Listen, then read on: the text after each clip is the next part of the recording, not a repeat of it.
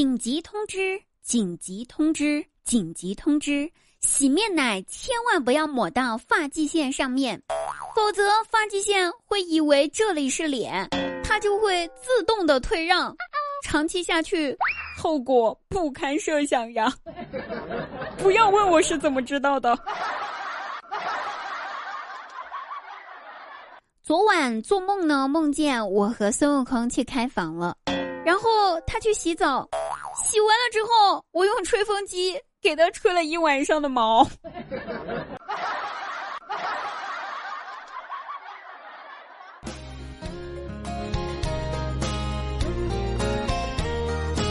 Hello，大家好，这里依然是滴答，开心滴答不开心更滴答。喜欢滴答的朋友记得喜马拉雅搜索“滴答姑娘”四个字，把关注点上。然后我们的节目《笑话日常》记得订阅哦。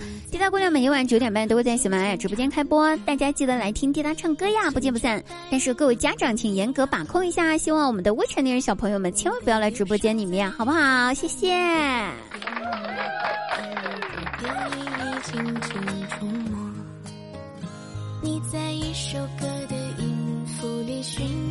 最近呢，滴答看了一本小说啊，这本小说一定要给大家推荐一下。这本小说真的很高能。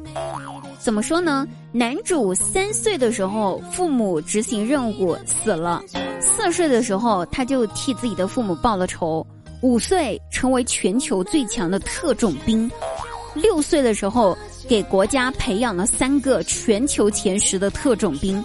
然后七岁便功成名就，隐居于世。这部小说的名字叫做《军犬的一生》。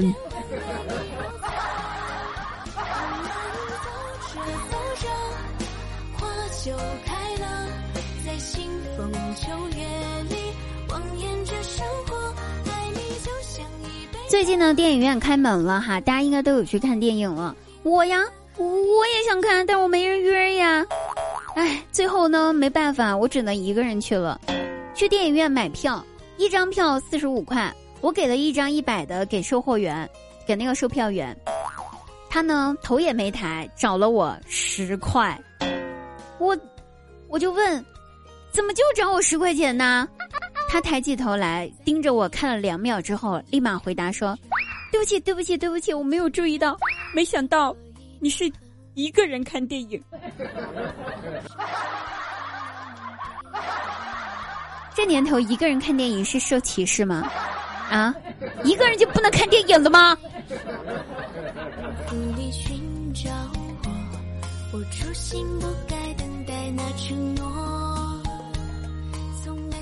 出差呢，去上海坐飞机嘛，然后旁边呢坐了一个很帅的小哥哥。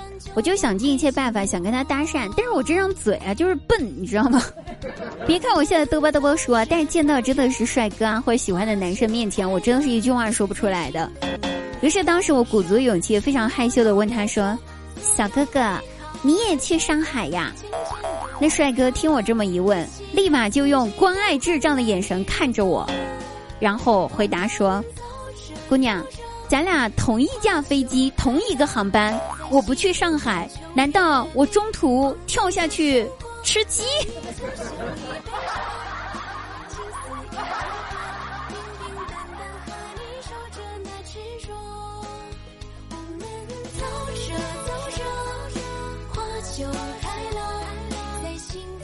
很多年之后，张大鸟即将离开人世，临终前，他给儿子们分遗产。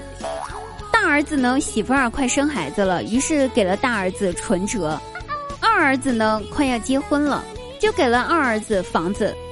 最后到小儿子，他对小儿子说：“老三呐，我最放心不下的就是你了。到现在也没个女朋友，现在我就把我这辈子最宝贵的东西留给你吧。”小儿子一听呢，心中窃喜，双眼放光。等待着，期待着，就是老爸能给自己啥？张大鸟呢？接着最后一口气说：“儿子，啊我把我珍藏了几十年的 QQ 号留给你，我 QQ 好友栏里面有一百多个年轻的姑娘呢。”说完之后，张大鸟就断气儿了。